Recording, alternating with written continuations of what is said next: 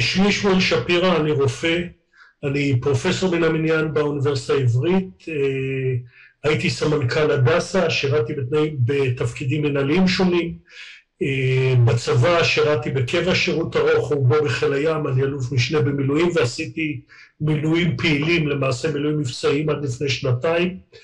הייתי ראש בית ספר לבריאות הציבור באוניברסיטה העברית במשך ארבע שנים, וזה מאוד רלוונטי כמובן לנושא השיחה שלנו, כי כל אחד פה שם לעצמו תואר בריאות הציבור במדינת ישראל, כולם היום מומחים לכל דבר. הקמתי את המסלול לרפואה צבאית צמרת, ובעצם עד יוני 21 ניהלתי במשך שמונה שנים את המכון למחקר ביולוגי בנס ציונה.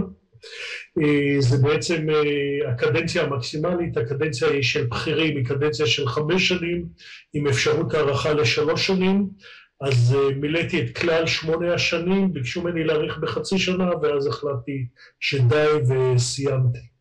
למעשה בשנה וחצי האחרונות של התפקיד שלי, התפקיד קיבל תפנית מאוד גדולה, ועיקר העיסוק בו זה היה פיתוח חיסון לקורונה, אני מניח שנדבר על זה אחר כך, ומענים אחרים לכל הנושא של מה שאפשר אולי לקרוא פנדמיה.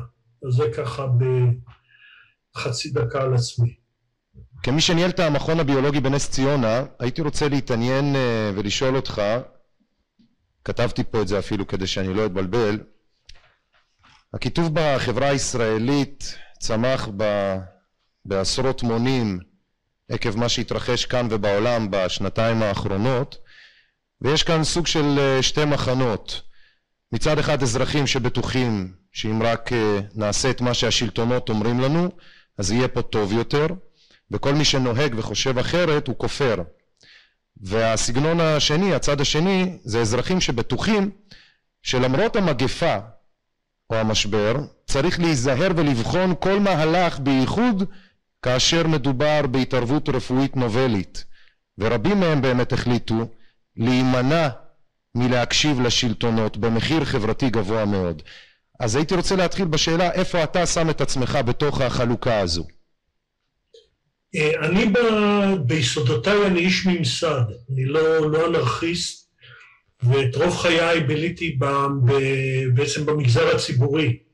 גם כשהייתי סמנכ"ל הדסה שהוא בית חולים פרטי, שהוא בית חולים לא ממשלתי, אבל הוא נחשב בית חולים ציבורי, ועדיין כשהייתי בקבע ודאי שניהלתי את המכון. ו... ושוב, הייתה לי ביקורת שיכלתי להביע אותה ברמות שונות במשך השנים, כמובן פחות בצבא, אולי אפילו עוד פחות כשניהלתי את המכון הביולוגי, אבל אני אדם ביקורתי, אני אדם ביקורתי, ואני לא חושב שזה שייך אה, להתנגדות טוטאלית או לא להתנגדות טוטאלית. הייתה לי, בוודאי גם קודם לכן, הייתה לי, היו לי התנגדויות לכל מיני תופעות של מגזר ציבורי. כל מי שקרא את הספר Yes Minister או Yes Prime Minister או ראה את הסדרה, אז רואה כמה שלפעמים, בעצם כמה שלפעמים המנהל הציבורי הוא לא תומך אלא אבן, אבן ריחיים על הצוואר. בתקופה, בעיקר בתקופת הקורונה, היו לי ביקורות לא קטנות.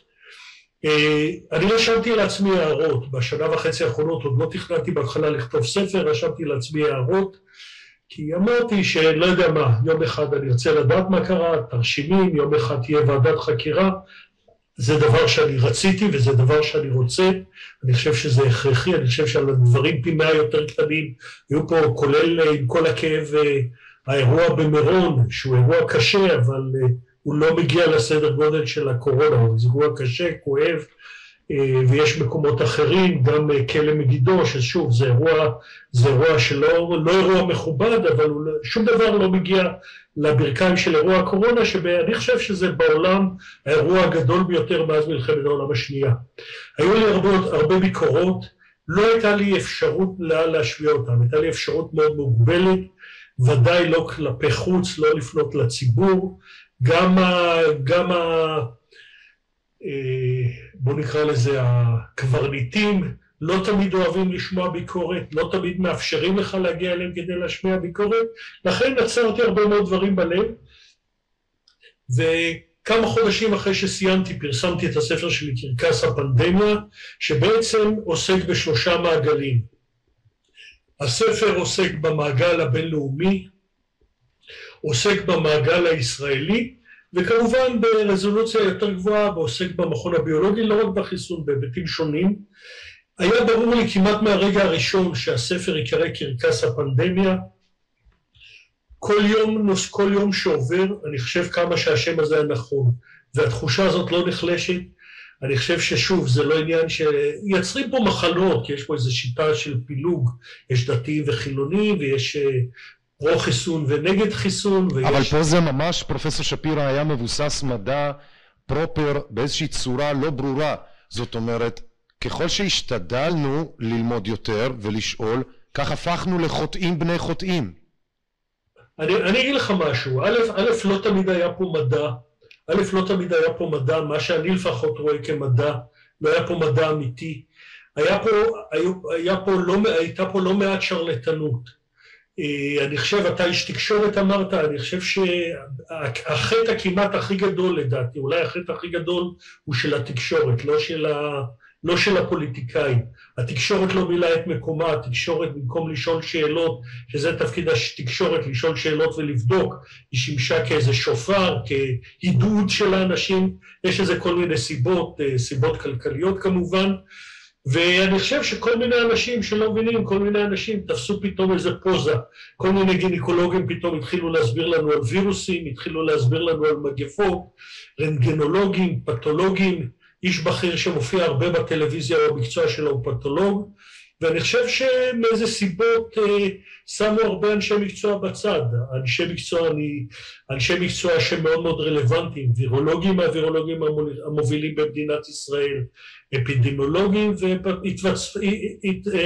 ונוצרה איזו חונטה כזאת שבעצם אומרת אין שהתשובות שלה ידועות, ילדים טובים שאומרים על הכל כן, וככה נעשות טעויות, אני לא חושב שהיה פה הרבה מדע. גם המדע שנעשה לא תמיד היה מדע טוב, אפילו בעיתונים הטובים ביותר, גם זו דרך אגב אכזבה. כל מיני מאמרים בעיתונים מובילים בניו אינגלנד שלפני שלוש שנים אם היית בא ומגיש מאמר ב, עם המתודולוגיה הזאת היית מקבל בעיטה, אני לא אגיד איפה, מפאת כבוד, כבוד אולי מי שיאזין לתוכנית הזאת, אבל אתם מבינים איפה היה מקבל בעיטה? כל מיני מאמרים כאלה התקבלו כי העולם היה רעב וזה היה קורונה וקורונה וקורונה. יצא עכשיו ספר שהוא בעצם הספר המרכזי של רפואה פנימית, אריסון שזה כמעט התנ"ך של הרפואה, mm. שיש בו, על, שיש כתבה על הקוביד 19, כתבה, פרק, על הקוביד 19 עם הרבה מאוד טעויות, ו, ו, ובסוף אה, הערבוב בין המציאות ל... בין המציאות לבין הדברים המוכחים, לבין מה שרוצים, לבין מה שרוצים להגיד, נעשה פה איזה מישמש מאוד גדול, ובפירוש היה פה קרקס, ועל הקרקס הזה שילמנו מחירים עצומים, לא רק, אה, לא רק בבריאות, שילמנו מחירים כלכליים, שילמנו מחירים חברתיים, החינוך שהוא לא היה מציאה גדולה בישראל גם קודם, ודאי לא הרוויח מכל האירוע הזה, ו- ולכן אני חושב שהשם קרקס הוא שם מאוד נכון. זה לא היה רק במדינת ישראל, אבל היינו טובים בזה, היינו טובים מאוד בקרקס במדינת ישראל. אז באמת ברשותך פרופסור שפירא בוא נתרגם את האמירות האלה כשאתה אומר קרקס וכשאתה באמת מתבטא ככה. בוא לשם האמפיריות שבדבר מאחר ובאמת מדובר במשהו מדעי משהו מדיד אתה מי שהיה מהראשונים בחזית של הדבר הזה. אני מעביר את השרביט פה לאבישי כי אני בטוח שיש לו כמה שאלות לשאול באמת ב, ב, על נקודת הזמן ההיא. קודם כל אני רוצה להתייחס למשהו שאמרת אה, אמרת שידעת בשלבים מוקדמים שיהיו, שתהיה ועדת חקירה ובגלל זה התחלת לנהל. לא, לא ידעתי, קיוויתי. קיווית, הרגשת, תיארת לעצמך, אני זוכר שבדיוק את אותו דבר אה, אמרתי לעצמי, ועדת חקירה. אה, אני יודע מה היו הטריגרים שלי לחשוב ככה, חלק מהם היו אה, השיח שהייתי, שעשינו פה אני ואיליאן בינינו בשביל להבין את המציאות. כמו שאמרת, היה פה הרבה מדע לא מדויק ומדע לא נכון, ופיקפקתי האמת, חשבתי שעברו יותר מדי שנים מאז התואר, חזרתי לספרי הלימוד ולמצגות שהיו לי, כדי לוודא שאני, לימדו אותי את אותו דבר שכרגע הופכים ב-180 מעלות כשהם מדברים על זה בטלוויזיה. אז אותי מעניין, מה היה הרגע שלך הראשון? אתה עוד היית בעצם בתפקיד בשלב ההוא. אני רק עוד הערה אחת, הרמת לי פשוט עוד כדור להנחתה לגבי הוועדת חקירה. נוצר פה איזו סיטואציה מאוד אה, מוזרה, שבוועדת חקירה בדרך כלל אה, יש מישהו שמאשים ומישהו שנאשם. פה לכאורה כולם נאשמים, אני חושב שמי שמאשים זה העם, או חלק מהעם, אולי חלק קטן מאוד מהעם. הוא החלק שמאשים, לכן לאף אחד אין אינטרס, זה פה שלוש ממשלות פחות או יותר, שלושה ראשי ממשלות שכל אחד יש לו מניות בנושא. אה, תראה, אני, אני חייב ללכת, אה, לקחת אתכם טיפה אחורה לשנת 2013. אני התחלתי לנהל את, ה, התחלתי לנהל את המכון ביוני 2013, וה, והמכון הוא, אני אומר, שוב, גם בהיבטים שרלוונטיים לכל הנושא של הקוביד, הוא באמת, הוא מוקד מצוינות במדינת ישראל. אין הרבה ריכוזים של וירולוגים באיכות גבוהה כמו במכון, אימונולוגים. כשברקע שלי אני הבאתי איזה נדוניה אחרת, מעבר לרקע שלי של רופא, ורופא הרבה שנים, ורופא בכיר, אה, נדוניה אחרת שהיא מאוד חשובה, ושוב, לאו דווקא לצד של החיסון. חלק גדול מהרקע האקדמי שלי ומהכתיבה שלי, וכתבתי ספרים, הוא בעצם בהיערכות למצבי חירום, למצבי אסון, למצבים רבי נפגעים, ויש עקרונות משותפים, אם זה רעידת אדמה, או אם זה התפרצות של קורונה או התפרצות של אבולה. יש חלקים גנריים משותפים. אני הגעתי למכון, כמובן התפקיד שלי במכון זה לא היה להיערך לרעידת אדמה ולא להיערך לשום דבר אחר, ואני חשבתי שאחד, ה, בעצם אחד הוקטורים העיקריים שצריכים להוליך את המכון קדימה זה כל הנושא של היערכות לפנדמיה. אני תמיד אומר שהתחלתי את זה בערך בתחילת 2014, כי אני לא יודע להגיד בדיוק. הגעתי למכון כאמור באמצע 2013, לקח לי כמה חודשים להבין מי נגד מה. ואז אמרתי בעצם שתפקיד שלנו זה נושא של היערכות לפנדמיה. עכשיו, כמו הרבה דברים, שוב, אתם מאוד צעירים, אני זוכר, אני סיימתי תיכון שפרצה מלחמת יום כיפורים, גויסתי מהר ועוד הספקתי לשרת, אני זוכר את זה, אז היה קונספציה, הייתה קונספציה, אני מכיר טוב את הספרות הזאת, כל מיני אנשים חכמים עם אגו גדול, עם קול עבה, אמרו מה פתאום, לא, לא תהיה, לא, תהיה, לא תהיה מלחמה ולא תהיה שום דבר, ואז שבת פתאום פרצה הכל. אותו דבר היה פה. אמרו לי, אתה יודע, שמוליק, אל תקשקש, הנושא הוא לא רלוונטי, ודאי הוא לא רלוונטי לכם, ועזוב את זה, יש לך דברים אחרים לעסוק. אבל לא עזבתי את זה, כי זה הטבע שלי. לא עזבתי את זה, כי בסוף יש לי, בסוף יש לי אחריות, ואני אמרתי שזו, שזו חלק מהאחריות שלי. עכשיו נערכנו בעצם לגורם לא ידוע, כי לא, לא ידענו שזה יהיה הסארס קוב 2, לא ידענו מה זה יהיה, למרות שאחד המועמדים העיקריים שלנו זה היה דווקא וירוסים ממשפחת הקורונה. ו... ואיך אתה נערך לגורם שאתה לא יודע, אז גידרנו את זה, הגדרנו את זה unknown factor, factor x, ובעצם נערכנו בשני מישורים. א', טייבנו את היכולות שלנו לייצר חיסונים, ופה אני אומר בצורה מוסגרת, שהיכולת היחידה היום במדינת ישראל לייצר חיסונים היא במכון הביולוגי, אין יכולות אחרות במדינת ישראל, זה, אז זה מערך אחד, ושוב, שיפרנו, בדקנו, רכשנו קצת ציוד. והוא לא היה ו... קיים לפני המערך הזה? לפני זמנך? כן, היכולת הייתה, המכון, המכון עסק בחיסונים ועוסק בחיסונים. היכולת הייתה, הייתה קיימת, זה לא התחלנו, לא התחלנו מאפס, אבל שוב, אתה יודע, לפעמים צריך טיפה עוד קצת ציוד וצריך עוד קצת דברים, ואת הכל עשינו נגד הרוח. כלומר, זה לא אמרו לנו, יאללה, אתם צודקים, בואו קחו כסף, אלא להפך, אל תבלבלו את המוח, אז עשינו את זה, מהמקורות שלנו עשינו את זה, במקביל לדברים אחרים שהיינו צריכים לעשות אותם. אז זה צד אחד. שנייה, הקטע השני שנערכנו מראש זה שטייבנו את היכולות הדיאגנוסטיות שלנו. טייבנו את היכולות הדיאגנוסטיות שלנו, ששוב, יש לנו יש שם יכולות גבוה, דיאגנוסטיות גבוהות בתחום, בתחום המיקרואורגניזמים, וטייבנו את היכולות האלה, ולכן, ולכן כשהבנו שמתחיל משהו, והבנו שמתחיל משהו, שוב, הכל ממקורות גלויים לחלוטין, לקראת סוף נובמבר, תחילת דצמבר 19, אז טיפה ניקינו את האבק מעל הפרוטוקולים, בדקנו קצת, ראינו איפה אנחנו נמצאים, וכשקיבלנו את הפקודה או את ההנחיה, whatever you call it, יצאנו, יצאנו לדרך מהר. כשאתה אומר יצאנו לדרך מהר, הרבה מאוד מהציבורים מרגישים בארץ שזה היה מהר מדי. עכשיו, כשאני אומר מהר מדי, יש ששופטים את זה לרעה, ויש שרואים בזה ברכה. מה אתה חושב? א', אני חושב שדברים בעולם נעשו מהר מדי, אין ספק, דברים נעשו מהר מדי עם קיצורי דרך.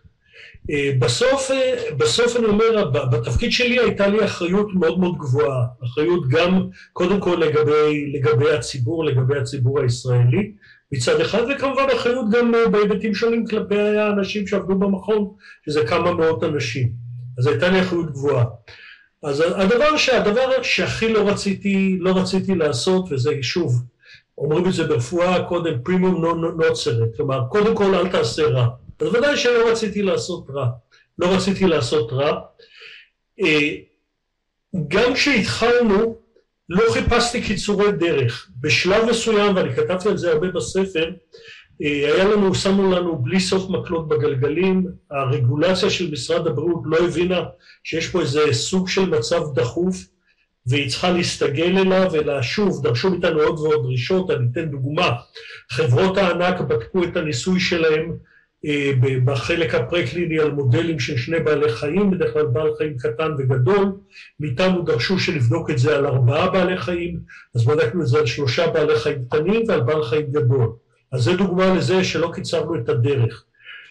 אנחנו עבדנו כמעט סביב השעון, עבדנו בשעות מטורפות, עבדנו קשה מאוד, תחת לחץ גדול, עבדנו שני ימי כיפור, זה ברור לכם שלא הרבה אנשים עובדים ביום כיפור, עבדנו שני ימי כיפור, ומשרד הבריאות, אני כתבתי בספר, אתה יודע, כמו שיש איזה ביטוי כזה, שהולך בשבת אחרי הצ'ונט, אתה יודע, אחרי החמין, שהוא הולך לאט כי הוא כבד, הם, הייתה, הייתה צריכה להיות לנו, למשל הם הקימו ועדה מייעצת, שזה כמובן חכם ולגיטימי. אבל אם במצב כזה שאתה מקים ועדה מייעצת, אז אתה מקים אותה היום אחר הצהריים, ומחר ביום רביעי בבוקר היא מתחילה לפעול. לא, הפגישה הראשונה עוד שבועיים. ביקשנו תשובות, הייתה לנו איזה פינג פונג כזה של רגולציה, נתנו תשובות, ביקשנו תשובה תוך 48 שעות, הם לא יכולים. ביקשנו תוך עשרה ימים, הם לא יכולים. הם לא יכולים לתת תשובה, ובסוף, בסוף תשובות הגיעו אחרי 14, וזה גם היה כמו בנק בשוויץ, 14 ימי עבודה. אז אני אומר שוב, אז יש הבדל בין לעשות את הדרך מדעית נכון, ואני מאוד חושב שצריך לעשות את הדרך מדעית נכון, לא לעשות קיצורי דרך, לא לאשר חיסון בילדים, החישון נבדק בשמונה עכברים, אמנם עכברים מהונדסים, אבל עדיין יהיה איזה שמונה עכברים. אני חושב של, ש, שזה אסור לעשות דברים כאלה, אני חושב שצריך לעשות את הדרך המדעית נכונה, אבל ודאי שלא צריך להרים קשיים בירוקרטיים, זה הגיע לשלב כזה, בשלב די מתקדם שהבנתי שמשרד הבריאות לא מגיע לשום מקום, ואז, ואז פניתי בדרך לא דרך, כמובן בצורה מאושרת וחוקית, אבל הבאתי את שגריר ארה"ב אז שהיה דיוויד פרידמן, הבאתי אותו למכון, שהמטרה היחידה של הביקור שלו במכון, עשינו כמובן ביקור וכבוד וכל מה שצריך לעשות, המטרה היחידה הייתה באמת שהוא, יב... שהוא יאפשר לנו לקבל רגולציה של FDA. היום אני גם יש, אני קצת יותר סקפטי ל-FDA, אבל ודאי ה-FDA, יש למשרד הבריאות הישראלי עדיין עם כל הביקורת מה ללמוד מה-FDA. וזהו, אמרתי לו את זה, הוא אמר שבאותו לילה הוא נוסע לארה"ב והוא יבדוק את זה. עכשיו אני חשבתי, אתה יודע, שכמו פוליטיקאי זה ייכנס לו באוזן אחת, יצא באוזן שנייה. מאוד הופתעתי אחרי שבועיים, אחרי שבועיים שאמרו לנו, אוקיי, ה-FDA מוכן לעשות לכם את הרגולציה? מוכן לעשות את זה? ואז מישהו טרפד את זה. אז מישהו טרפד את הדבר הזה. אז אני אומר, אז שוב, אז המדע אצלנו עבד נכון, הוא תקתק טוב, אני אומר, המאמץ שלנו, היה לנו, היה לנו הרבה מאמצים, אבל מאמץ הרבה חשוב, מאוד חשוב, שכמעט לא מדברים עליו, ואולי אני גאה עליו, גאה עליו יותר אפילו מהחיסון הישראלי, זה ייצור נוגדנים, ובשבילך אבישי, אנחנו היינו ראשונים בעולם שייצרנו נוגדנים חד-שבטיים, מונוקלונליים, ספציפיים לווירוס ונוגדנים מנטרלים. היינו, והנוגדנים שלנו היו הטובים, הטובים ביותר, לא יכולנו לייצר אותם מסיבות אחרות. אין יכולת בארץ, גם לא לנו במכון, לייצר נוגדנים. עשינו את זה, והיה לנו הרבה דברים, אבל בשלב מסוים, אתה יודע, היה פה פתאום, פתחו פה איזו פקולטה חדשה במדינת ישראל לווירולוגיה, לאימונולוגיה ולאפידמולוגיה, והפקולטה הזאת, איזה בית ספר אקסטרני כזה, הוא ש... הוא זה שניהל פה את הבסטה, וככה זה נראה. אז מדבריך, גם עם uh, מה שהיה בקדימון, שאמרת, ראיתי בעיות מתודולוגיות, מדעיות, תקשורתיות, וגם אין מישהו שהיה יותר קרוב ממך למאמץ אחר לפתח משהו בר קיימא, סך הכל טכנולוגיה מוכרת, אם אני מבין נכון, פיתוח נוגדנים, שימוש ברטרו ויירוסס בשביל להפיק נוגדנים, אה, חיסון בשיטה קלאסית, ומישהו שם רגליים, כלומר, היה פה יד, הייתה פה יד מכוונת.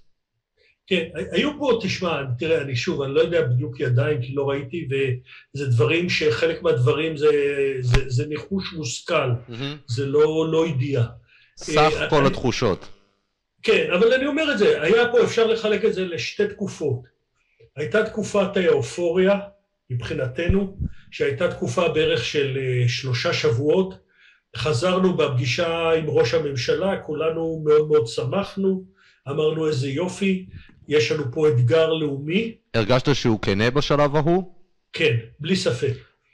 אני אומר, שוב, היה לנו, והייתה איזו הרגשה כזאת, שבועיים, שלושה, שהכל יתקתק.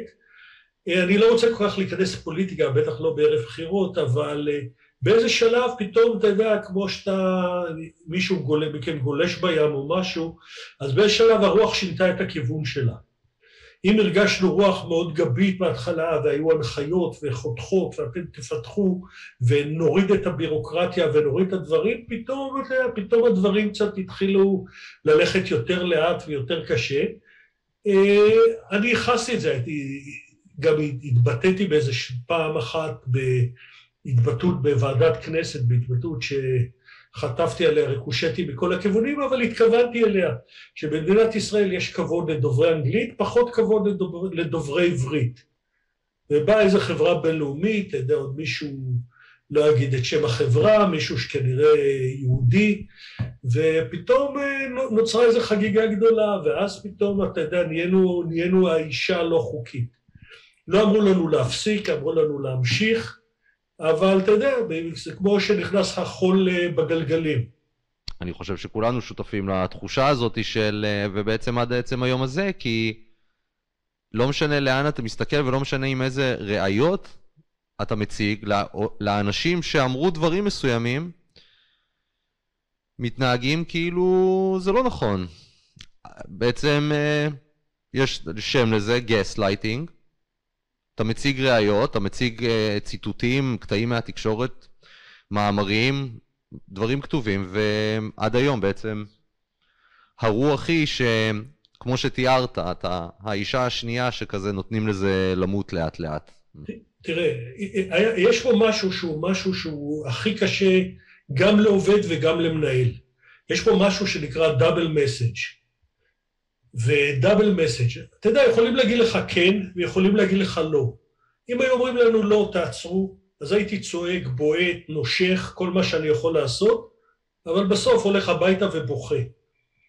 פה זה היה כזה דאבל מסאג', שזה הכי קשה להתנהג עם דאבל מסאג', אתה יודע שכסף פתאום מגיע לך לאט, ופתאום כסף לא מגיע לך, ופתאום מישהו עוצר משהו פה ומישהו עוצר משהו שם, וזה נמשך, אני אומר את זה, זה, זה נמשך עד הרגע שעזבתי את המכון זה נמשך, ומכת המוות הגיעה כמה חודשים אחרי שעזבתי את המכון. אני לא הייתי נותן, דרך אגב, למכת המוות להגיע.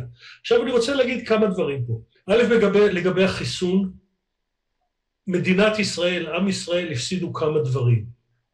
עם ישראל, ושוב, אני אהיה קצת אה, פחות צנוע ואני אגיד אולי גם העולם בדברים מסוימים. א', חיסון טוב, חיסון שהוא לא לגמרי שמרני, חיסון בטכנולוגיה אחרת, חיסון שלהערכתי יותר בטוח, ודאי יותר בטוח בטווח ארוך, שיש איתו יותר ניסיון, וכנראה היו איתו פחות, כנראה שהיו ויהיו איתו פחות תופעות לוואי. אז זה ההיבט הבריאותי. אני חושב שמדינת ישראל הפסידה גם הרבה בהיבט הכלכלי. הייתה תקופה שככל שמירושלים ומתל אביב נשבה רוח קרה, קיבלתי משאבים מאוד מאוד חמים מכל מיני מקומות בעולם, ולא עולם שלישי דווקא. היו, היה, היו שבועות שבאמת דיברתי, דיברתי עם אה, שגרירים שהתקשרו אליי, לא אני התקשרתי אליהם, יותר ממה שדיברתי עם הבית. כי בשלב ההוא עוד הייתה אמונה עיוורת ומוחלטת במדע הישראלי וביכולת שלו כן, באמת כן, לפתח כן, פתרונות כן. טובים. אנשים רצו, ואני, ואני לא מדבר רק על עולם שלישי, אני מדבר גם על מדינות במערב אירופה. גם על מדינות במערב אירופה. אה, אפילו חברה ידועה רצתה לשתף איתנו פעולה, חברת מרק, שבשלב מסוים אה, הפסיקה לייצר את החיסון שלהם, שהיה מאוד דומה שלנו מסיבות כלכליות, רצתה, רצתה לשתף איתנו פעולה. אז הייתה, אז, אז זה דבר אחד, אז זה הדבר הכלכלי. דבר שלישי, ואני אומר, וזה רלוונטי רק למדינת ישראל, בסוף היה בכל הסיפור הזה, הייתה בזה הרבה יוקרה. הייתה בזה הרבה יוקרה למדינת ישראל, והסירוש של החיסון הוא, הוא דבר רע. היכולת הזאת היא יכולת מאוד חשובה, היכולת ייצור חיסונים חייבת להתקיים במדינת ישראל, אם לא במכון הביולוגי אז במקום אחר. היה לנו הרבה קשרים עם אה, אישה נהדרת שלמדתי להעריך אותה, ראש עיריית ירוחם, טל אוחנה, שהיא אישה מדהימה, הייתה לנו הרבה שיחות על אפשרות להקים מפעל בירוחם, שאנחנו בעצם נעסוק בתכנון, במו"פ, והם יעסקו בייצור. היו דיבורים על כל הדברים האלה, ואני חושב שהיכולת הזאת צריכה להיות במדינת ישראל, וצריכה להישמר במדינת ישראל. והמכון הביולוגי יש לו, בחלק הזה יש לו מרכיב כוח מאוד גדול. אה, בנוסף לזה, זה שהוסטנו הצידה, אני חושב שמדינת ישראל הפסידה הרבה מאוד דברים. בכל ההיבטים של ניהול סיכונים, הערכת סיכונים, יש לנו יכולות, יש לנו ניסיון גדול מאוד. על הנושאים האלה השתלטו מדענים מכל מיני אוניברסיטאות, אני חושב שיכלנו לעשות עבודה יותר טובה בהיבטים של מיגון, בהיבטים של זה, בהיבטים של ניהול רציונלי ולא ניהול היסטרי של כל האירוע הזה. אני רוצה לשאול, אמ, כחלק מהעבודה במכון הביולוגי, אמרת שבעצם העיסוק הוא התמגנות ממגפות או פיתוח חיסונים, אז אתה מכיר מקרוב את ההבדל הדק שבין פיתוח חיסון לבין uh, הקניית יכולות לווירוסים, שזו טענה שיש בעולם המדע, במיוחד בכל הנוגע למקורות הקורונה ובעצם העבודה שנעשתה כביכול בווהאן. מה דעתך על כל העניין הזה מבחינת הריאליות, והאם נחשפת למאמרים?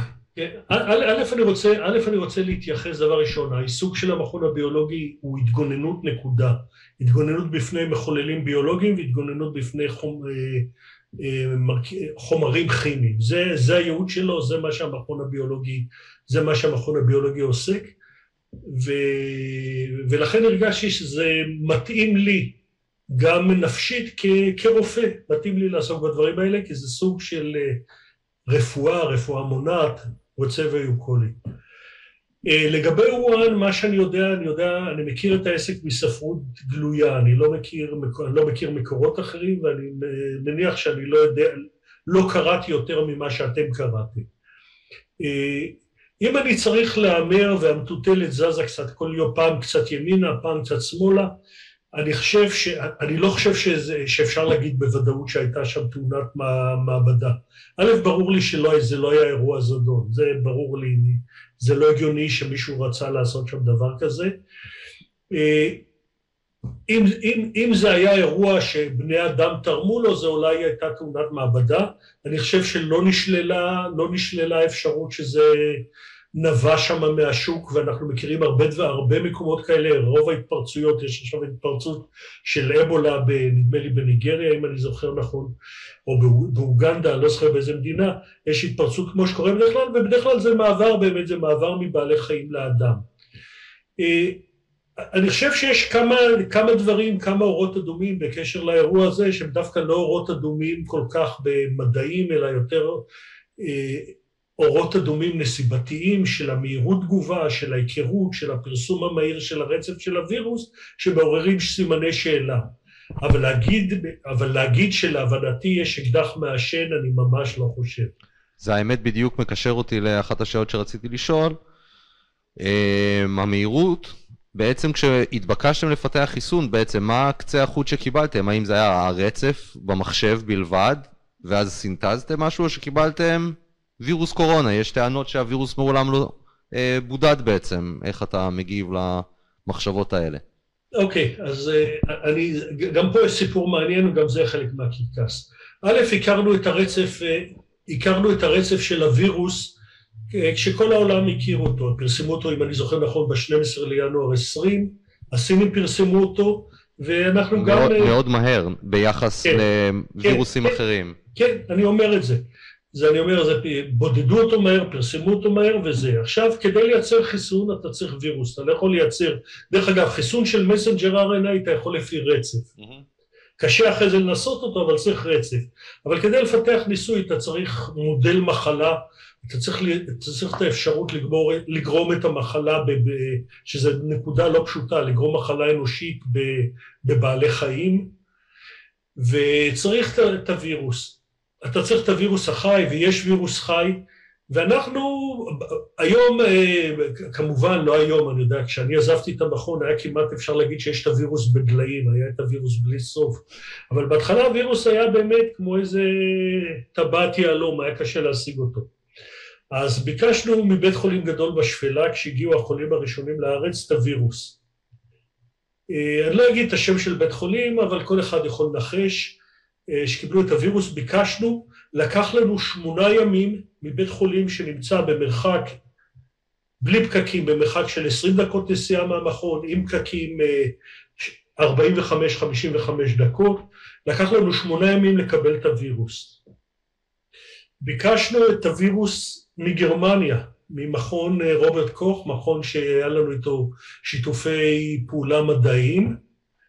ביקשנו באותו זמן, והווירוס מגרמניה והווירוס מהבית חולים בשפלה הגיעו למכון פחות או יותר באותו, כמעט בהפרש של שעות. אז זה שוב איזה, שוב איזה דוגמה של רצון טוב. אה, שמונה ימים במצב כזה, אתה יודע, זה כמו שתבקש מבנק הדם, חלילה יש פיגוע באשדוד, ותבקש מבנק הדם דם, והם ישלחו לך אותו אחרי שמונה ימים, זה פחות או יותר אנלוגיה.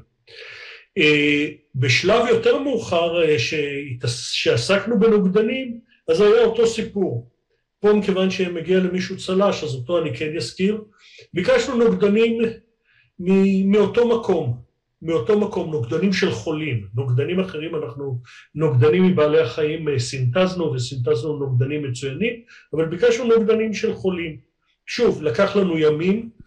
בית חולים פוריה, שהוא בית חולים מה שנקרא פריפרי, כנראה עם אגו קצת פחות, עם אגו קצת פחות מפותח, שלחו לנו ישר נוגדנים והתחלנו לעבוד איתם. התחלנו נוגדנים, מי שזוכר היה בהתחלה דיברו על איזה נהג אוטובוס שהיה חולה מאוד קשה ו... ויצא בסוף אה, מטיפול נמרץ חי, וקיבלנו נוגדנים. אז אני אומר, זו דוגמה, דוגמה אחרת לשת"פ, אבל הווירוס בודד ויש וירוס, וזה כמובן דבר שאפשר אה, להזים אותו. טוב מאוד, מידע חשוב. ושאלת המשך נוספת, זה היה לגבי החיסון עצמו, דיברת על דיאגנוסטיקה. אז מה היה בענייני בדיקות הקורונה או דיאגנוסטיקה של קורונה מהצד שלכם בימים ההם? אה, גם אפשר לומר, אגב, שבדיקות ה-PCR, זאת אומרת, האבחון לחיובי או שלילי לקורונה הגיע גם מאוד מאוד מאוד מהר. זאת אומרת, פיתחו ושלחו ברחבי העולם ערכות מטושים. האם זה היה סביר בעיניך, או שגם זה קצת הרגיש אה, מוכן? לא, אם דווקא בנושא של האבחון אני לא חושב, כי ברגע שיש לך את הרצף הזה, זו עבודה קלה, קלה יחסית, זו עבודה של טיפה וביולוגיה רטובה וקצת ביואינפורמטיקה, זה לא עסק מאוד מורכב. בקטע הזה היינו די חלוצים.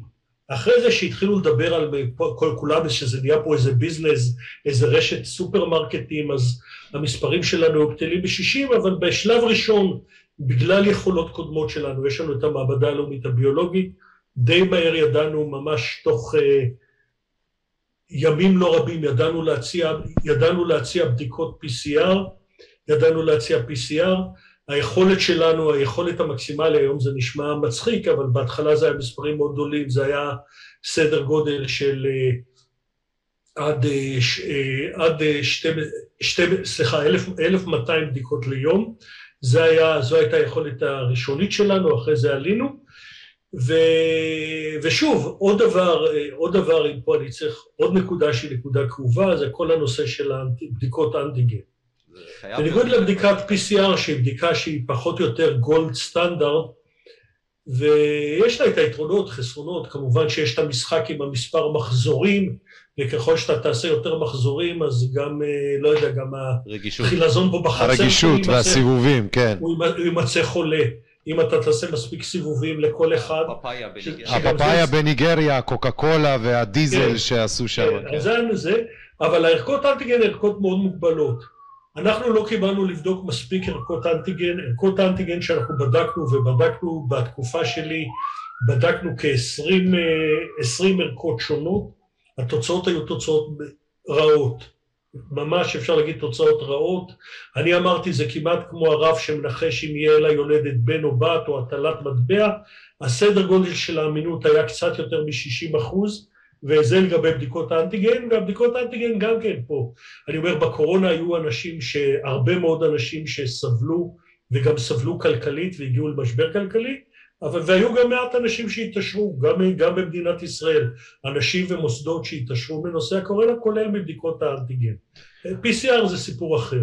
אין אנשים שלא טועים, יש אנשים שלא יספרו על הטעויות שלהם, ולעיתים גם במחיר חיי אדם, זה לא משהו זר, אנחנו מכירים את זה, זה הרבה פעמים עניין של אופי, של אישיות, איך אתה באמת, האם אתה אחד שלוקח אחריות או לא לוקח אחריות.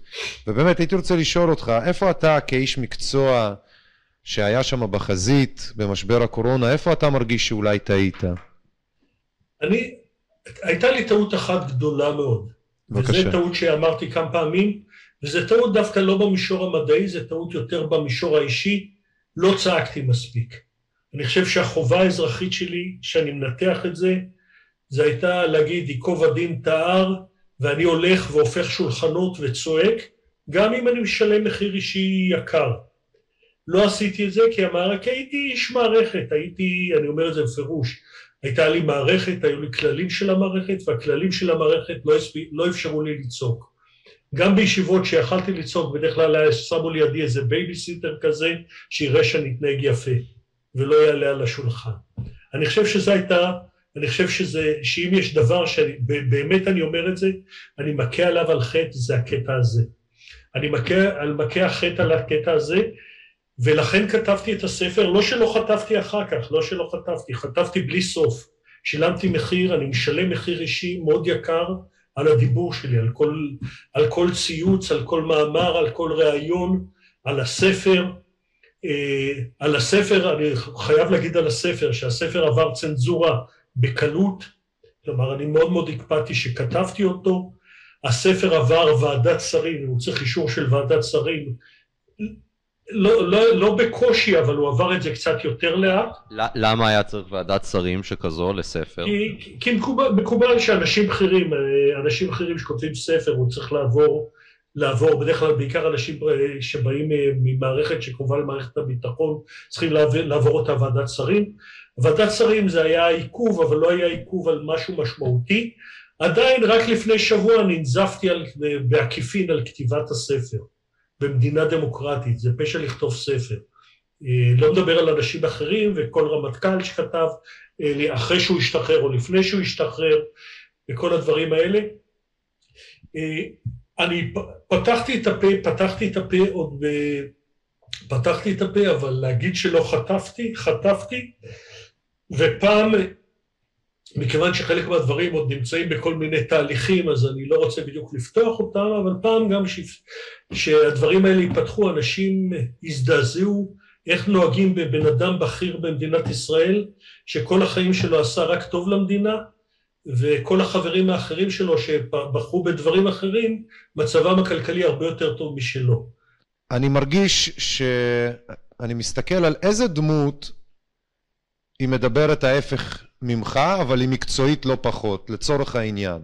אני חושב על אה, אותה דוקטור שרון אלרועי פרייס, אה, ראש אה, מערך שירותי הבריאות של הציבור במשרד הבריאות וזה. יכול להיות בעצם שאין הבדל גדול... אני, ב... אני, אני חייב שנייה לעצור אותך, אני לא רוצה לתת לה ציונים פה ב, בתוכנית טלוויזיה, אני לא רוצה לתת לה ציונים, אבל אני מוחה על ההשוואה.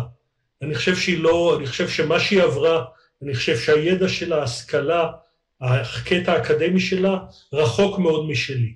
אני, אז אני, שוב אני אומר, זה השוואה, זה השוואה, זה, זה השוואה לא רלוונטית, זה כמו השוואה בין תלמיד י"ב לתלמיד אה, זה. אני חושב שהיא השוואה לא רלוונטית, אבל אני מוכן לשחק את המשחק איתך. יש לי, אני אומר, יש לי 130 מאמרים, אני פרסמתי 32 מאמרים בספרים, מאמרים אמיתיים, מאמרים מבוקרים, כתבתי שישה ספרים, אני פרופסור מן המניין באוניברסיטה העברית ולא מישהו שקיבל איזה חצי פרופסורה כזאת באוניברסיטת בירזט או משהו כזה, משהו מהסוג הזה. אני, ו, ואני אומר, והייתי סמנכ"ל של בית חולים מאוד מאוד חשוב אקדמי. ניהלתי בית ספר לבריאות הציבור, מה שאנשים אחרים, המומחים האחרים, אף אחד מהמומחים האחרים לא עשו, אבל בואו בוא נלך הלאה. אני, תשמע, זה מרגיש לי שפשוט הבחירה פה, אתה בחרת להגיד ולפתוח את הפה, להיות כנה, להיות אמיתי, זה פשוט. זה מורגש בדיבור, זה, זאת אומרת, אתה... ההשוואה היא לא טיב החוקר, טיב הרופא, אלא... אישיות. הנגשת המציאות כפי שהיא. גם בתקופה שבה לא דיברת, כשכן דיברת, אנחנו הכרנו אותך לפני שאתה מכיר אותנו, זאת אומרת, אה, נחשפנו אליך עוד כן, כשהיית בתפקיד. אתה חתול היית בשבילי כל הזמן. חתול. רגע, אבל אני אני רק בא- להגיד, איליה מנסה לשים את הדגש על השינוי באיך אנשי מקצוע שונים, רמתם תהיה באשר היא, אבל מרגישים מסכה בין המילים הנאמרות לבין הבן אדם, ואיתך מורגש שלא מרגישים את זה. פשוט מרגיש לי ששרון אלרועי פרייס יודעת בדיוק את מה שאתה יודע לכל הפחות, אתה בוודאי יודע יותר, אבל היא יודעת לכל הפחות את מה שאתה יודע, רק שהיא בחרה לסתום את הפה, ואתה בחרת שלא, ולכן אתה יושב מה, בגסות אומר ביציעים, והיא לכאורה, לכאורה, לכאורה, נמצאת בפודיום במקום הראשון עם כל מה, ש, עם כל מה שבא עם זה. ככה אני מרגיש. האם אתה אני- מרגיש אני גם? אענה לכם, כן, אני חושב שזו שאלה חשובה וזו שאלה מעניינת. הבנת שזו לא השוואה? זה חשוב לי. כן, כן, לא, היא שאלה חשובה. מעניינת, והיא נוגעת לא רק לפנדמיה. אה, היא נוגעת לטבע האנושי. עכשיו, אני, אני אדבר פה כמו זקן, הגיל שלי אה, אה, לא רחוק מהגיל של שניכם ביחד, אני מניח. אני מניח, ואני אדבר באומר גילי. אני אומר, למדתי כל השנים, יש שני סוגי אנשים. ואני לא יודע מי יותר ומי פחות. יש אנשים שאומרי אין. אנשים שאומרים כן, ואנשים שתמיד מחייכים, והכל על הכיפאק, והכל סבבה, ואוהבים את האנשים האלה. אוהבים את האנשים האלה. עכשיו זה גם תלוי מול מי אתה עובד. אם אתה עובד, אני לא חיפשתי אומרי כן במכון. כי אנשים שיגידו כמוני אני לא צריך, אני אומר, אני, מה שאני רוצה להגיד אני אומר לבד. אני צריך, ש, אני צריך אנשים שישאלו אותי שאלות, יאתגרו אותי ויגידו לי אולי לפעמים שאתה טועה. ואם אני טועה אני יודע גם להגיד נכון, יודע מה, שכנעת אותי, צדקת. אבל רוב האנשים לא כאלה, זה עניין של ביטחון עצמי. זה עניין של ביטחון עצמי. אנשים חסרי ביטחון עצמי, ועבדתי עם הרבה כאלה, אנשים כאלה, זה לא משנה כמה הם מאצ'ואים ומה הם היו בצבא. זה לא חשוב, הדרגה שלהם לא חשובה. אנשים כאלה, הם אה, שוב, בסוף הם מרגישים חולשה, ואז הם מוצאים לידם איזה מקהלה כזאת, שתגיד כן, כן, כן, כן וכן. ורוב האנשים הם כאלה, רוב הציבור הם כאלה, הקונסנזוס, הקונסנזוס מחבק. אני מסתכל, שוב, אני רואה הרבה דעות, אני קורא קצת תקשורת, אני רואה, אני רואה פעיל מאוד בטוויטר וסובל ונהנה במקביל. ו, ו, ו, ואתה רואה את זה, אתה יודע, שאתה אומר, שאתה מתנהג, אתה, אני לא רוצה לתת דוגמאות של אנשים, אבל יש, היא לא היחידה, שאתה מתנהג בצורה כזאת, אצלה אפילו יש לה איזה קו הגנה שעומד לזכותה, היא בתפקיד ממלכתי, ויכול להיות שהיא מחויבת בנאמנות למערכת. ומה אתה היית בתפקיד זוטר של איזה מישהו פקיד לבלר? א', אני הכיתי על חטא שלא דיברתי מספיק, למרות שהיה לי מחסומי דיבור יותר גדולים משלה, ולה גם יש מזל, גם יש דובר. אני את בת הזוג שלי לא הפעלתי כדוברת. יכלתי להפעיל אותה כדוברת בטוויטר. יכלתי לעשות את זה. את זה לא עשיתי את זה, כי אני חושב שזה לא מכובד. אני חושב שזה לא מכובד, לא עשיתי את זה. זה לא מכובד, זה לא נכון. ויש פה איזה שקר, אם אסור לך לדבר, אז אסור לך לדבר. אתה לא אומר לכלב של השכן שיגיד את מה שאתה רוצה. אבל על זה העניין, ברשותך רגע, פרופסור שפירא, רק כדי למקד את העניין. התחושה היא שיש פה אנשים שבגלל שהם נמצאים בתפקידים בכירים, עשו טעויות שככל הנראה גם עלו בחיי אדם, בין אם באיכותם, בין אם ברפואה, בין אם בכל מיני, כמו שציינת מקודם, בחינוך, בביטחון בוודאי. איך יכול להיות, וזו שאלה שהיא אמפירית, איך נותנים לאישה כמו לצורך העניין אותה אלרועי פרייס לבצע תפקיד שלא עם הכנות שיש לפרופסור שפירא? אני, אני אגיד לך, תשמע, אני אגיד, אנשים, רוב האנשים ורוב הפוליטיקאים, והפוליטיקאים הם אנשים יותר טובים או פחות טובים, אנשים רוצים מישהו שיגיד זה, אנשים בוחרים את הסגן שלהם, מישהו שלא יהיה נגדם, מישהו שיחשוב כמותם. אז בשביל מה אתה צריך סגן? בשביל שיעזור לך בעבודה? אז תיקח עוזר שיעזור לך.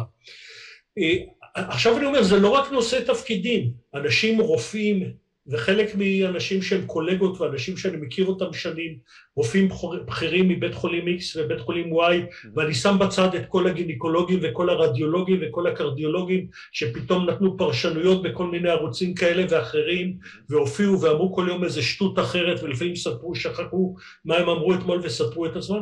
אנשים, אנשים פשוט הבינו מה זה להיות יקיר המערכת, אם אתה רוצה להיות בוועדה כזו או אחרת של משרד הבריאות, אם אתה רוצה שבבית חולים ממשלתי יהיה לך סיכוי להיות מנהל מחלקה, אז אתה צריך לדבר. תשמע, אם אני היום הייתי צעיר ב-15 שנה והייתי מחפש לנהל בית חולים ממשלתי, היו נותנים לנסראללה לנהל בית חולים ממשלתי לפני שהם נותנים לי. אף אחד לא נותן לי, כי אתה ילד, אתה ילד רע. הם מחפשים ילדים טובים. עכשיו יש אחריות. עכשיו זה מאוד תלוי, אני לא אנקוב שוב, אני לא אנקוב בשמות, אחד התפקידים שעשיתי בצבא זה היה ראש ענף טראומה, טראומה גופנית.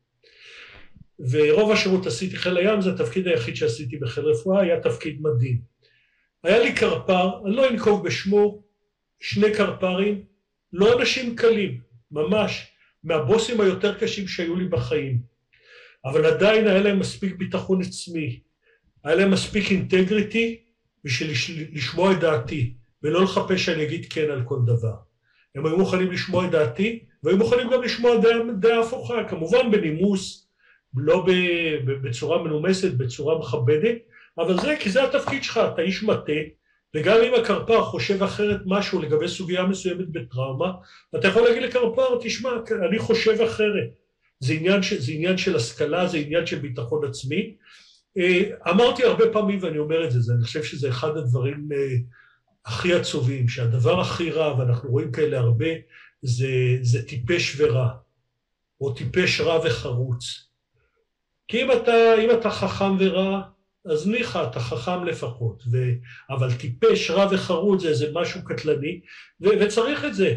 ואני אומר, אתה צריך להיות, אתה צריך להיות אנשים צריכים להיות בעמדות בחירות, בעלי שיעור קומה ובעלי ביטחון עצמי כדי לשמוע ביקורת. אני במכון, לא יודע כמה, אבל אני במכון ודאי פעם בחודש אמרתי טעיתי. טעיתי, שיניתי את דעתי, שכנעו אותי. פרופסור שפירא... ויצרתי אווירה שאפשר לדבר בה. פה יש אווירה במדינת ישראל שאתה לא יכול לדבר. אני הייתי חביב התקשורת, אני הייתי חביב משרד הבריאות במשך הרבה שנים. אני ישבתי בוועדת המכרזים של מנכ"ל שיבא, של מנכ"ל רמב"ם, של אסף הרופא, של בתים חולים אחרים, אני הייתי חביב משרד הבריאות, אני הייתי בוועדות שלהם, אני ריכזתי את המועצה הלאומית לטראומה, הייתי במיליון ועדות של משרד הבריאות.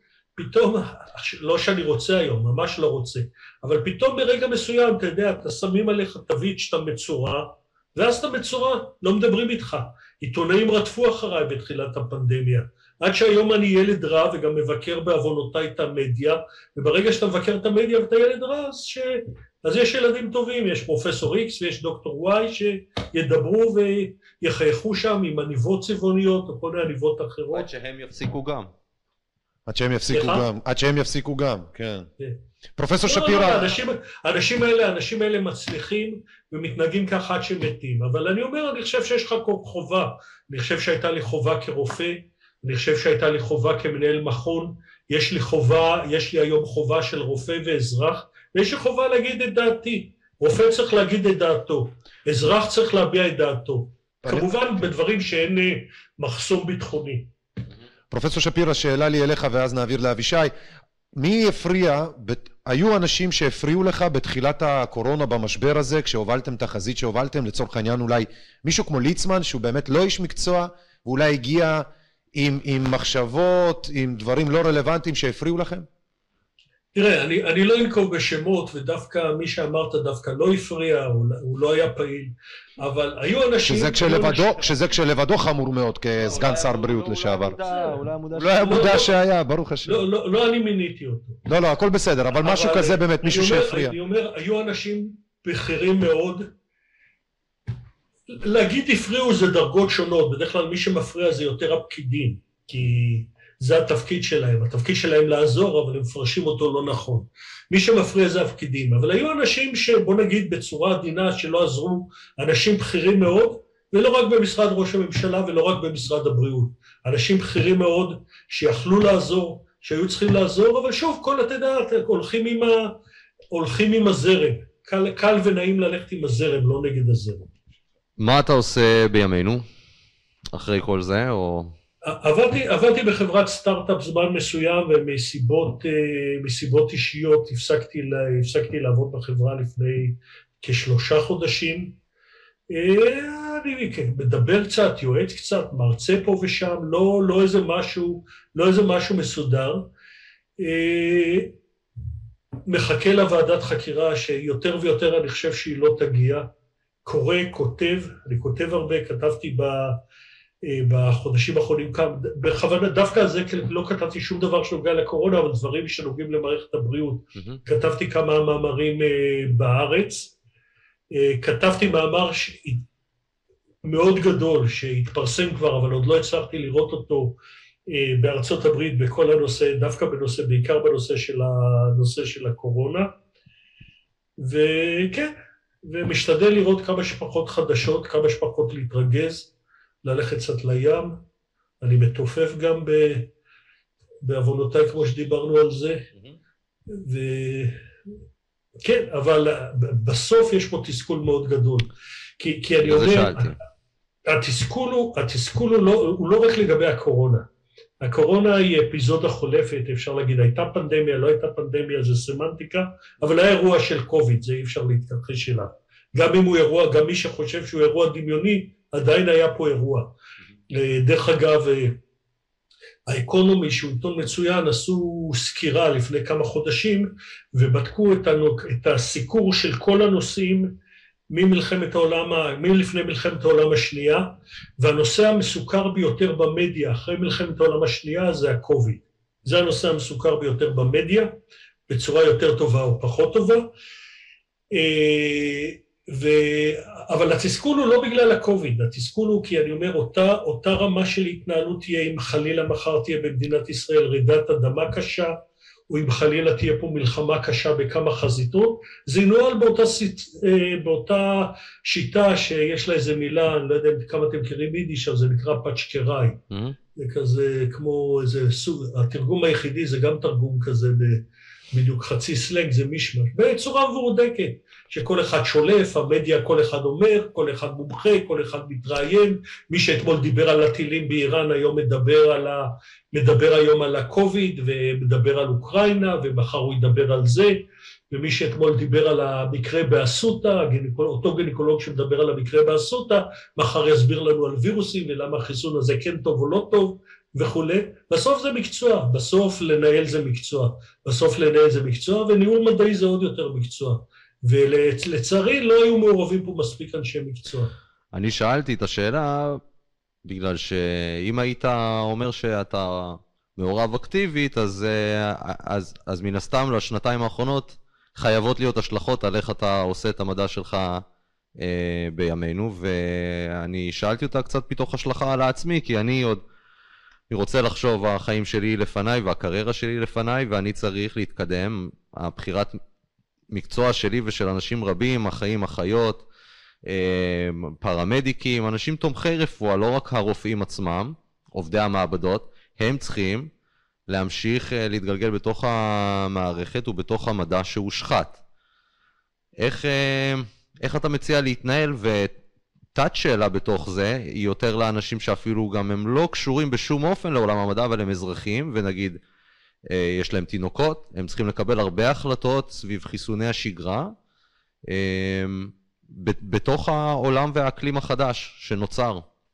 אני אחלק את השאלה לשניים, אני אומר שוב, אני אומר, אה, בקטע, בקטע המקצועי, אני, אני חושב שהוא קטע מאוד מתסכל, כי אני חושב שקיבלתי חינוך רפואי טוב, הייתי רופא טוב, למדתי בבית ספר רפואה של האוניברסיטה העברית והדסה, ועברתי הכשרה טובה וגם הכשרה אתית. אני חושב שהבעיה פה זה לא רק המדע, אני חושב שהבעיה, הצלקת היותר גדולה זה הצלקת של האתיקה. אני חושב שה, שבאמת מה שבעיניי אבני יסוד באתיקה הופרו אה, ביחס לחסרי ישע, ביחס לקשישים, בכלל ב, בשאלה של הסכמה מודעת, וזה אבני יסוד, זה אבני יסוד של הרפואה. תמיד אומר, לפני שתהיה רופא טוב, קודם כל תהיה בן אדם, ויש פה איזו אכזבה, יש פה, יש פה אכזבה, אפילו אכזבה קשה. אבל... אה, ואני מאוד מקווה, אני מאוד מקווה שמי שיחנך את הדורות הבאים של אנשי רפואה, של רופאים, של אחים, של אחיות, זה יהיו האנשים הטובים, לא אנשים שפה נתנו חוות דעת שהיו שכירי חרב של בתי משפט ושל עורכי דין ונתנו חוות דעת לפי מי ששילם להם, אלא חוות דעת לפי האמת. אני חושב שאלה האנשים שצריכים לחנך את זה. אני חושב שכמו שצריכה להיות ועדת חקירה במדינת ישראל, אני חושב שגם העולם המדעי צריך לעשות לעצמו איזה סוג של ועדת חקירה כזאת. אני חושב של מערכות של עיתונים מכובדים מאוד, כמו ניו אינגלנד, סיינס, לנצט, אני חושב שהבריטיש מדיקל ג'ורנל התנהג קצת יותר יפה, אבל אני חושב שהעיתונאים האלה, אני חושב שגם העיתונים האלה צריכים לבדוק, לראות, לראות אם הם עשו review טוב של המאמרים האלה, אם הם בדקו טוב את המתודולוגיה, אם הם בדקו טוב את הנושא של איגוד אינטרסים, אבל אני חושב שהדברים ברי תיקון. אני חושב שהנזק ארוך הטווח הגדול ביותר מה, מהקוביד זה שני דברים. אני מאוד מפחד, אני לא יודע, אני חושב שצריך לעשות על זה מחקרים ולכולם יש איזה אינטרס לטייח את זה, לבדוק תופעות לוואי ארוכות טווח.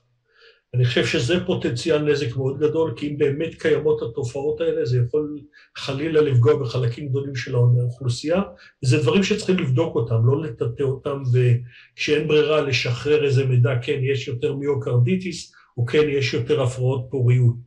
אלא לבדוק הרבה דברים, לבדוק מחלות במערכת העצבים, שלבקת, שלבקת חוגרת, הרפס זוסטר, לבדוק אה, מחלות ניווניות, לבדוק מחלות אוטואימוניות, ובכל הדברים האלה שאני אומר, זה לא, לא המצאתי דברים ככה עכשיו מהמותן, בכל הדברים האלה יש אורות אדומים, האורות אדומים עוד לא אומרים כלום, אבל זה דברים שצריכים להיבדק. אז זה פוטנציאל נזק אחד ארוך טווח, וזה פוטנציאל נזק בריאותי.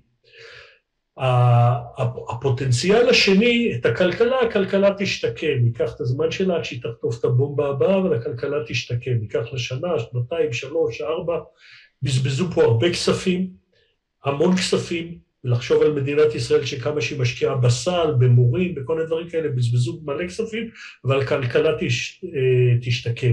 נזק אחר, שאני חושב שהוא לטווח מאוד ארוך, זה הנזקים במערכת החינוך. Mm-hmm. הנזקים במערכת החינוך, אני חושב שאנחנו פה הפסדנו דור. הפסדנו דור שלם. גם ככה מערכת החינוך במדינת ישראל לא הייתה משהו להתגאות בו במיוחד, הפסדנו דור. הפסד ימי הלימוד בישראל, לפי רישומים, היה ההפסד הכי גדול אחרי מקסיקו בעולם. היינו מספר שניים בהפסד ימי, ימי לימודים. ילדים גם ככה בקושי לומדים, כל יום יש חג, יש יום יום חג וכולי, ואני חושב שהפסדנו אותם, אני חושב שהפסדנו אותם, אנחנו הדבקנו ילדים וכל הלימודים בזום, סליחה על הביטוי הלא מקצועי, זה חרטא, הלימוד, אי אפשר ללמוד בזום, בקושי אפשר ללמוד בכיתה, אי אפשר ללמוד בזום, ו... ואני חושב שזה, אני חושב שזה מכה לטווח מאוד ארוך, ואני חושב שזה ייקח, בקטע הזה, בריאות אני לא יודע, בריאות אני לא יודע, יש מכה, אני לא יודע עד כמה המכה קשה, אני חושב, ואני מקווה שמישהו ירצה לבדוק את זה ויבדקו את זה, וצריך לבדוק את זה. לגבי חינוך, זה דור, הפסדנו פה דור.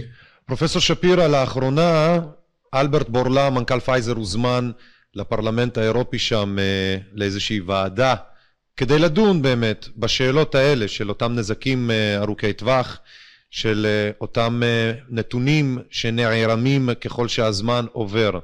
אלברט בורלה הבריז בשפה עממית ושלח איזושהי נציגה זוטרה כזו או אחרת. היא נשאלה שאלה מאוד פשוטה, האם החיסון נגד קורונה, הזריקות האלה מונעות את ההדבקה והיא צחקקה והיא אמרה לא.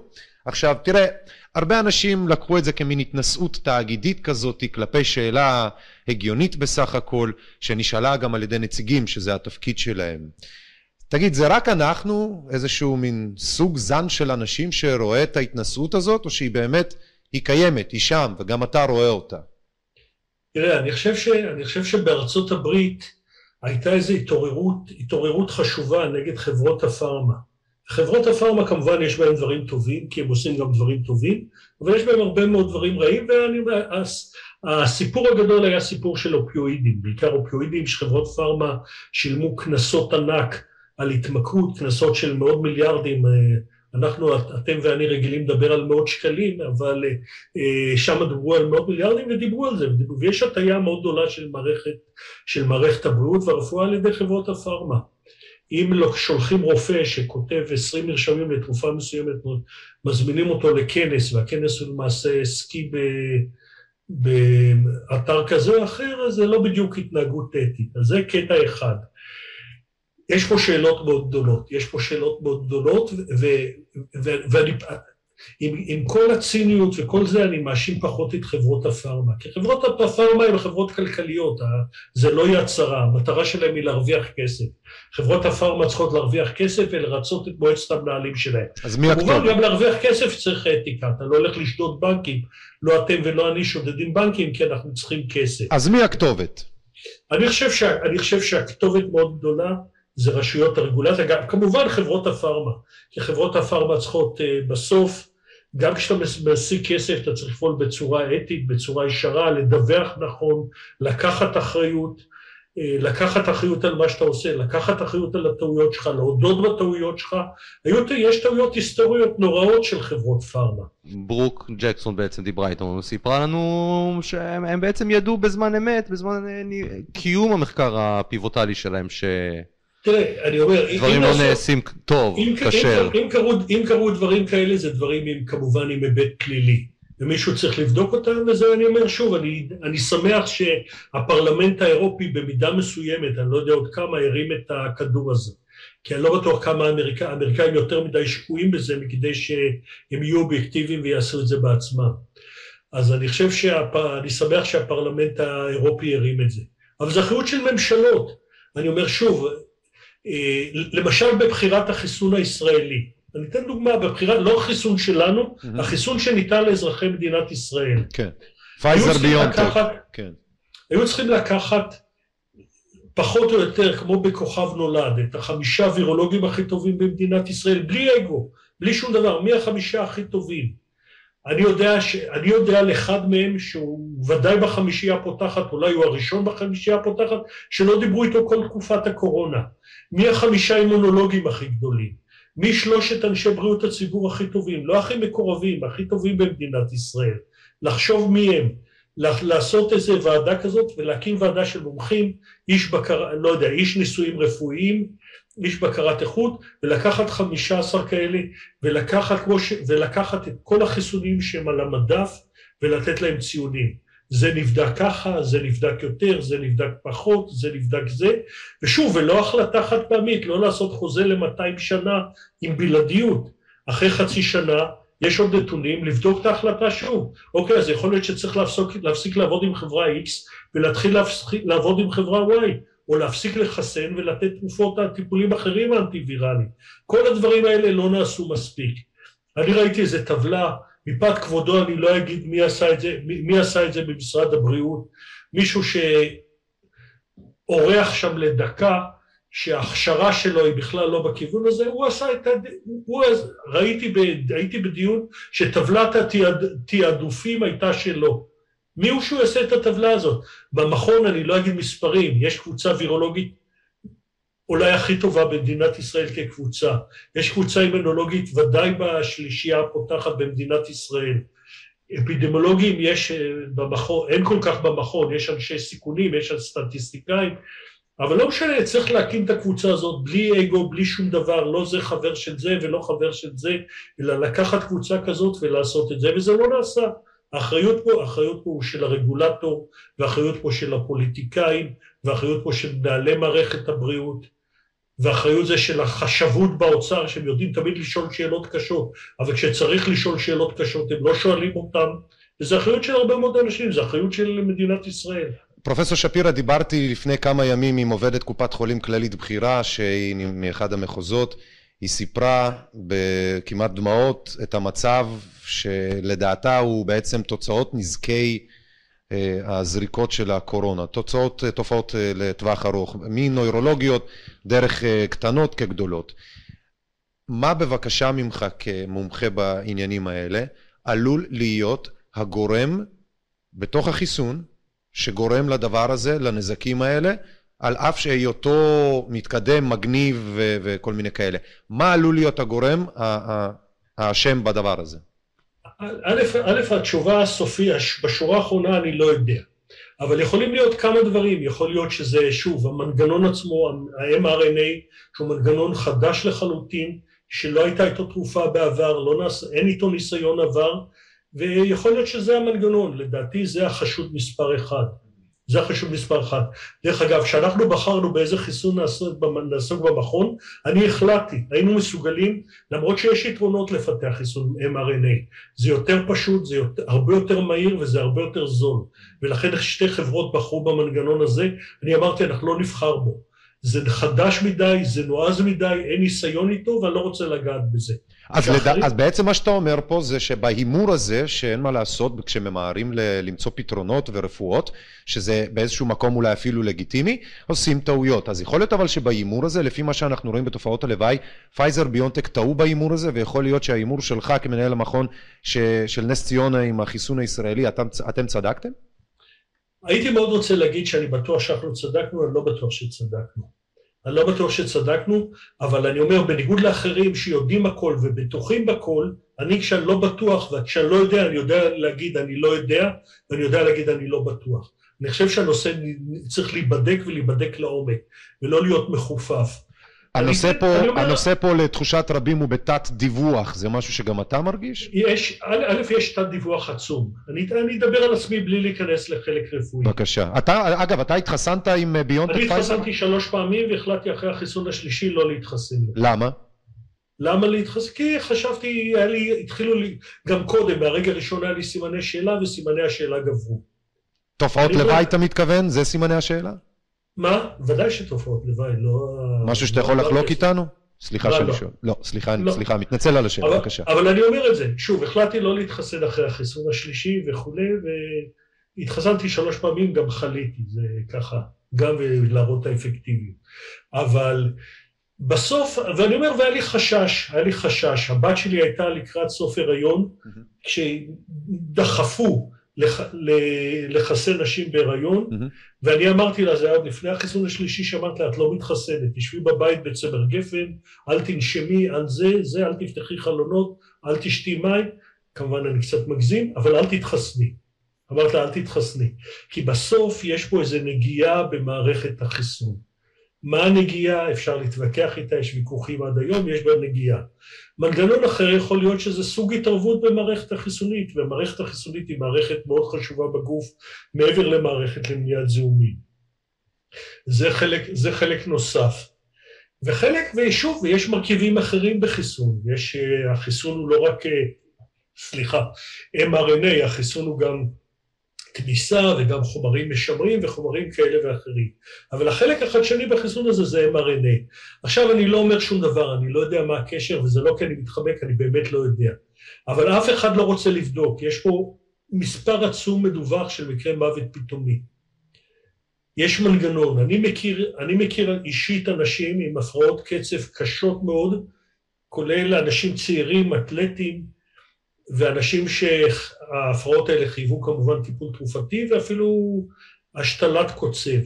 Mm. תבדקו את זה לעזאזל, תראו את זה, למה אנשים בני, למה כדורגלנים בני 27 פתאום נופלים כמו זבובים שם במשחקי כדורגל, ולמה ספורטאים ורוכבי אופניים, תבדקו, אולי זה לא קשור, אולי זה סתם כי לא שמו חמסה באוטו, לא יודע מה, אבל, אבל תבדקו, תשאלו למה, תבדקו אם יש יותר מקרי הרפס זוסטר עכשיו, יש כמה מאמרים, דרך אגב, שמצביעים על קשר, וגם אני אמרתי שאני חושב שיש קשר, אבל אני לא יודע.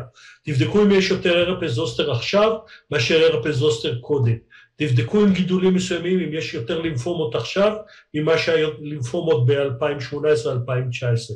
תבדקו את זה, אבל אף אחד לא בודק. עכשיו, מה שאני אמרתי, אני לא בן 20, אני הולך פה ושם לקופת חולים. כשאני הולך לקופת חולים בדרך כלל, אני מקבל אחרי זה, זה, ואני חושב שזה דבר יפה ודבר נכון, אני מקבל אס.אם.אס, שואלים אותי, היית מרוצה, לא היית מרוצה, חיכית הרבה זמן, לא חיכית הרבה זמן, איך הייתה מזכירה, איך הייתה אחות וכולי. עשיתי שלושה חיסונים, אחרי אף חיסון לא קיבלתי אס.אם.אס עם שאלון. הייתי מצפה לקבל אס.אם.אס עם 20 תופעות לוואי מ-1 עד 20, וב-21 שזה יהיה שאלה פתוחה וזה אחר. אם יש משהו שלא כתוב ב-20, לא יודע מה, היה לי שם, נפלו לי, נשרו לי השערות, לא יודע מה. אף אחד, לא קיבלתי אף פעם דבר כזה, אני, אני יודע שהחברים שלי גם לא קיבלו. אני יודע שחברים שלי לא קיבלו. עכשיו כל הדיווחים, כל המאמרים, אנשים שומרים לעצמם את הידע, אנשים מפרסמים אותו, מפרסמים אותו בצורה סלקטיבית, המידע לא חסוי. אה, נקודה אחרת שחייבת לעלות, נקודה קריטית שהיא מצטער שלא חשבתי עליה לפני דקה, אבל אמרתי אותה מאה פעמים בעבר, זה כל הנושא של שקיפות. אני יודע מה זה סודות. אין פה שום סודות ביטחוניים, אין פה שום דבר. אין סיבה, אין שום סיבה בעולם שהחוזה יהיה מושחר. אני חושב שזה שערורייה. אני קניתי את החיסונים האלה, לא הם, זה כסף שלי. אני משלם כל חודש הרבה מס הכנסה, ובמס הכנסה שלי קנו חיסונים במקום לעשות דברים אחרים. אז אני רוצה לדעת למה קנו את החיסון הזה ולא קנו חיסון אחרת וכמה שילמו לכל מנה. זה דבר אחד. אני חושב שהפרוטוקולים, אני חושב שזה שערורייה.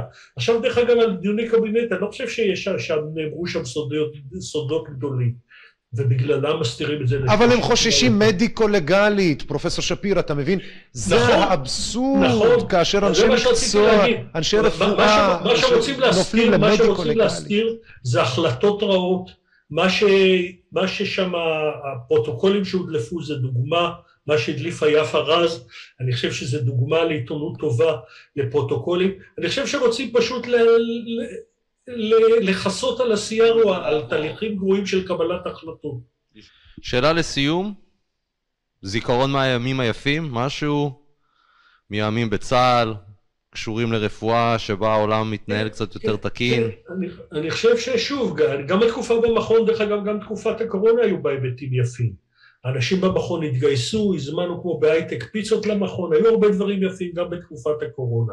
שוב, אני אומר, הדבר שאסור זה שאנשים רעים יאחירו לך את החיים. וזה קשה, אבל צריך להשתדל בזה. כן, אבל אני חושב שאני אומר שוב, אני מסתכל, אני מקווה עוד לא לסכם את החיים שלי, אבל אני מסתכל, אני חושב שהיה לי שירות סופר מעניין, חיל הים הוא חיל נפלא, אהבתי מאוד את חיל הים, הסיבה היחידה שחתמתי קבע זה שהייתי בחיל הים, בשום מקום אחר לא הייתי חותם קבע. מה עשית בחיל הים? הייתי רופא. רופא. הייתי רופא, אבל הייתי רופא בספינות, הייתי רופא במבצעים, היה לי שירות מרתק ומעניין, באמת, אה, זו נקודה מאוד יפה. אה, אני אוהב, אני אוהב את הספרים, אני קורא בלי סוף ספרים, אני מאוד אוהב סרטים, אני אוהב מוזיקה, אני שומע הרבה מוזיקה, למרות שמתופפים בדרך כלל אומרים שהם לא מוזיקאים, אבל uh, דווקא היום דיברתי עם איזה פרופסור מהטכניון שאמר לי שהבן שלו מוזיקאי שהוא מתופף, אז לקחתי את זה כמחמאה, הוא לא יודע שאני מתופף. אז לקחתי את זה כמחמאה, ויש, ואני אומר שיש דברים מעניינים. אני חושב שיש דברים מעניינים, אבל אני חושב שחבל מאוד לא אגיד שכמוני, אני לא רוצה, אני לא רוצה להגיע לפוליטיקה, אבל אני חושב שחבל מאוד שאנשים טובים לא הולכים לפוליטיקה. כי אני חושב שמגיע לנו במדינת ישראל מנהלים ברמה יותר גבוהה ופוליטיקאים ברמה יותר גבוהה. ואני חושב שהמדינה הייתה נראית יותר טוב. אני קצת אה, חייב לומר שהבעיה שלנו זה שהאנשים הטובים, לצורך העניין, כאלה אנשים כמוך, שהמצפון שלהם והערכים שלהם יותר גדולים מה, מהכיסים ומהכסף שהם מציעים להם. הבעיה זה שאנשים טובים כמוך סוג של הולכים הצידה ואני חלילה לא מאשים אבל תופסים במקומך את המקום אנשים כמו אותן שרון אלרועי פרייס, אותן סיגל סדצקיז ואנשים שהם סוג של כמו מין מניפה ברוח לא ברורה אז אני, אני מתבאס שאנשים באמת שמדברים כמוך, שמבינים כמוך לא נוקטים אני כאילו מחזיר לך את הכדור, אתה מבין? שאתה ואנשים טובים כמוך לא נוקטים יותר בעמדות אה, אקטיביות. כי תראה, אנחנו, אני ואבישי אה, פישרים שכמונו נדבר עד מחר את כל המדע שבעולם לא יתייחסו אלינו כמו שיתייחסו אליך ב-140 תווים בטוויטר. אז אה, אני חושב שאני מחזיר אליך את הכדור הזה ואני מצפה ממך, באמירה כללית, להוביל פה איזשהו משהו בעניין הזה לפחות של אם תרצה ועדת חקירה או את השאלה הגדולה של מה קרה כאן ואיך אנחנו לא נופלים בזה שוב פעם.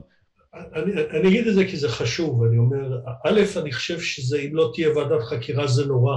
לא רק בגלל שאנשים לא ייתנו את הדין על מה שהם עשו, mm-hmm. אלא כי, הד, כי הדברים האלה חוזרים, זה יקרה שוב. אני ראיתי שני אירועים כאלה בחיים שלי, ראיתי את מלחמת יום כיפורים, שיש קווי דמיון, וראיתי את האירוע פה של האירוע של הקורונה. Mm-hmm. אני ראיתי את שני האירועים האלה ויש הרבה קווי דמיון, אז אה, אני רואה את הטעויות שהיו ב-73, חלק גדול מהם חזרו עכשיו. אז אני מתפלל שתהיה ועדת חקירה, לא למען העבר, יותר למען העתיד מאשר למען העבר. עכשיו קיבלתי כמה הצעות לפוליטיקה, גם בבחירות הקודמות. לא פוליטיקה, ריבון העולמים. תוביל ועדת חקירה, אתה אומר רק אבל בסוף, מהפוליטיקה? תשמע, בסוף פוליטיקאי, אתה, אתה צריך לצעוק, אתה צריך לבעוט, אתה צריך אה, לדבר לא יפה, לעשות פרובוקציות. הכוח שלך גם להשפיע בתור פוליטיקאי הוא קטן מאוד. כלומר, אני, אני חושב שכמנהל מכון השפעתי על החיים של, מדין, של אזרחי מדינת ישראל הרבה יותר מכל חברי הכנסת ומרוב השרים. אמת. אני חושב שהשפעתי, ו- וצריך. למצוא את זה. אני חושב שהדבר הנורא זה שלא רוצים לשמוע, פשוט לא רוצים לשמוע. אני אומר, אני הייתי מצפה, אני הייתי מצפה ש... לא, רציתי להגיד בעלי תפקידים, אבל אז זה כמובן יש מאחוריהם שם, שכמה בעלי תפקידים בכירים יקראו לי היום, ולא בגלל אגו, זה מעניין, אתה יודע, זה מעניין את הסבתא שלי. ראיתי מספיק חכמים בחיים שלי. גם בהדסה וגם במכון, אני לא, זה לא עושה לי, לא מקבל אורגזמה מלהיפגש עם החם, ממש לא. אבל אה, הייתי מצפה שאנשים בכירים מסוימים, גם אם הם חושבים הפוך ממני, אבל עדיין יקראו לי לרבע שעה וישמעו את דעתי, לא יודע, אולי במשהו אני צודק, אולי אני מדבר שטויות, 90 אחוז שטויות, אבל אולי 2 אחוז דברים נכונים, ואף אחד, ואף אחד לא רוצה לשמוע את זה, וחבל. אז שומעים כל הזמן את אותם אנשים, כמו פח, אותם אנשים שוב ושוב, ממלמלים אותם שטויות, כל יום שטות אחרת, מתאימים את עצמם לרוח. כמו שאי אפשר להיות טועה כל הזמן, אי אפשר גם להיות צודק כל הזמן, אבל איכשהו כן. אנשים בטלוויזיה תמיד צודקים, ואיכשהו אנחנו תמיד טועים. פרופסור שפירא, אוקיי. תודה רבה לך שוב פעם. ערב טוב, בריאות ושמחה. ערב טוב.